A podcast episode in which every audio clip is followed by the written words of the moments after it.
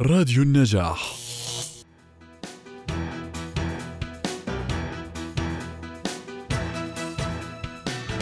يوم الطفل أو عيد الطفل كما يطلق عليه. هذا اليوم الذي يأتي كل عام وسط انتهاكات لا تقل عن سابقتها تنزع بها حقوق الطفل الفلسطيني.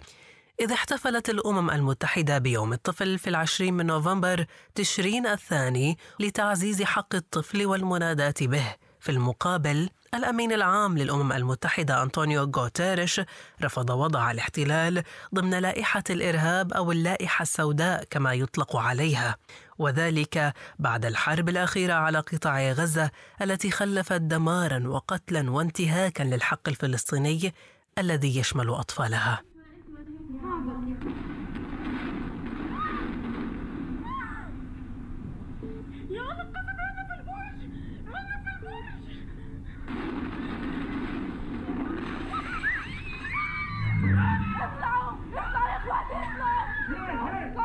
بالراحة يا عمري بالراحة يا عمري ما تخافيش يا عمري ما تخافيش يا رب يا رب يا رب أهلي يا رب ما تخافوش تعال هنا تعال بالبوت لا لا تعال تعال ها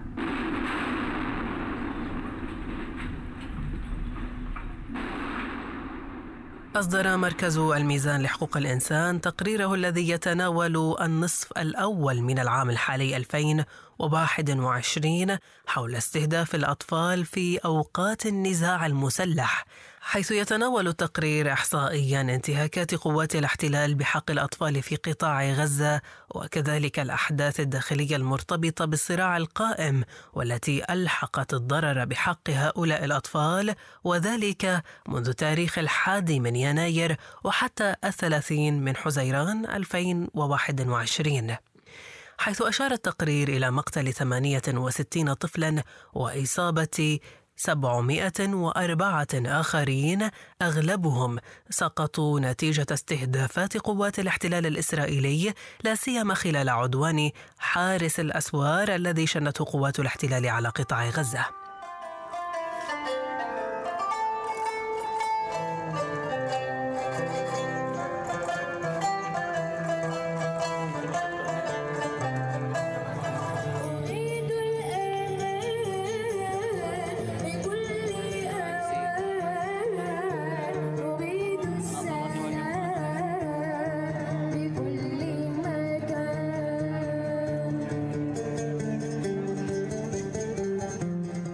في حين كشف التقرير الذي أصدرته وحدة البحوث والدراسات في مؤسسة ملتقى الحوار للتنمية وحقوق الإنسان حول انتهاكات جيش الاحتلال الإسرائيلي لحقوق الطفل الفلسطيني خلال عام 2021 أن قوات الاحتلال قد أعدمت منذ عام 2011 ما يزيد على 781 طفلا فلسطينيا فضلا عن عمليات الاعتقال واسعة النطاق التي طالت الأطفال بالرغم من جائحة كورونا. I am still terrified. When I recall the horror I experienced during the Zionist attacks on Gaza, I feel a cold shiver. It has been the worst 11 days I have ever experienced. Every day I expected we will die. The continuous bombings caused too much fear and intimidation. I was frightened and worried I may lose my family. I could not